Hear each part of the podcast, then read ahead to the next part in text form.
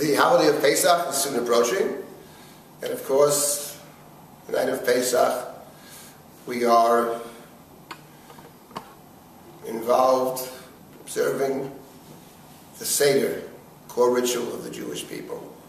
And the core ritual of the Jewish people has a core text. The Mishnah says that on the night of Pesach, we are to read the section of Arami Oved Avi, which is found in the 26th chapter of the book of Dvarim, Deuteronomy 26.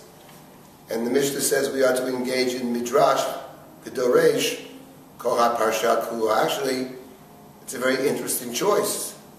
One would have expected on the night of the Exodus, we would have a core text from the book of Exodus. But in fact, the Mishnah has enjoined us to choose as the core text of the Seder the portion of Arami Oved Avi, the prayer recited by the pilgrim who brings the first fruits to the temple.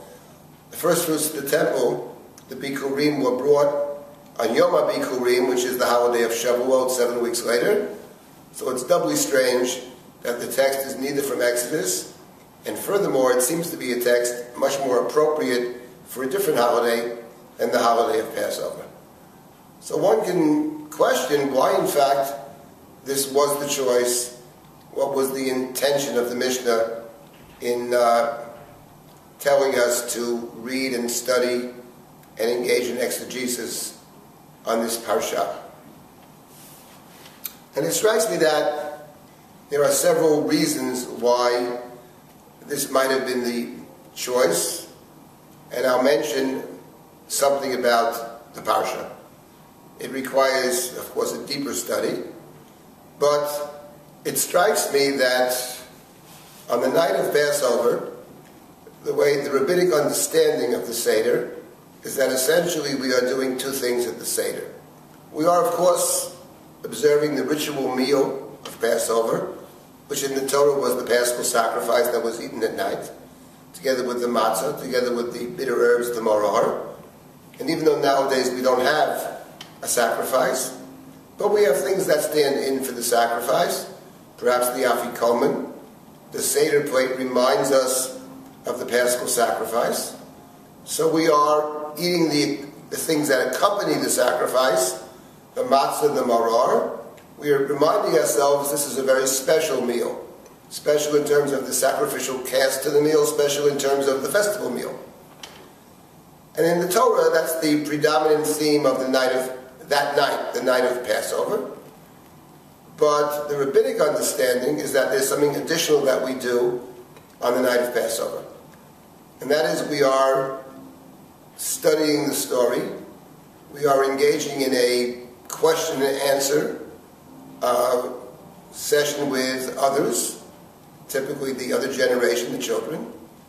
And that in the Torah, we have several occasions where either children are asking questions, or we are telling our children, "V'higgadta l'vincha," and the rabbinic understanding is that is to take place on Passover itself, the night of Passover at the Seder. We are integrating, as it were, two different things. That's which we study and say, the study, the Maggid and the hallel, the Thanksgiving Psalms.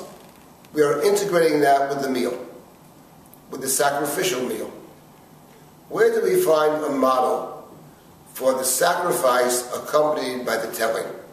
There is only one such model, and that model is found in Deuteronomy chapter 26, Arami Oved Avi.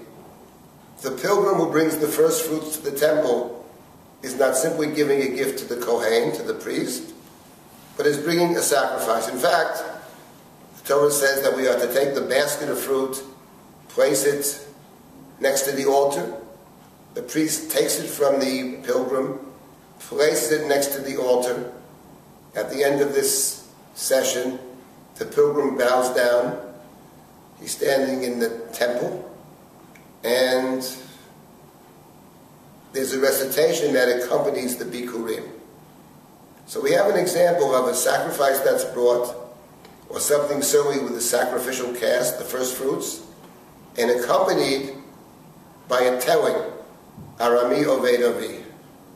The rabbinic tradition saw in that a paradigm that we can have a sacrifice accompanied by a story, So on the night of Passover, we ought to read that very text, the text of the pilgrim who comes into the land and tells the story. Arami Oved Avi, my ancestors were wandering Arameans, or the Midrash is understanding the Aramean Lavan tried to destroy my ancestors. So we have there an example of story which accompanies the sacrifice. Chag Sameach.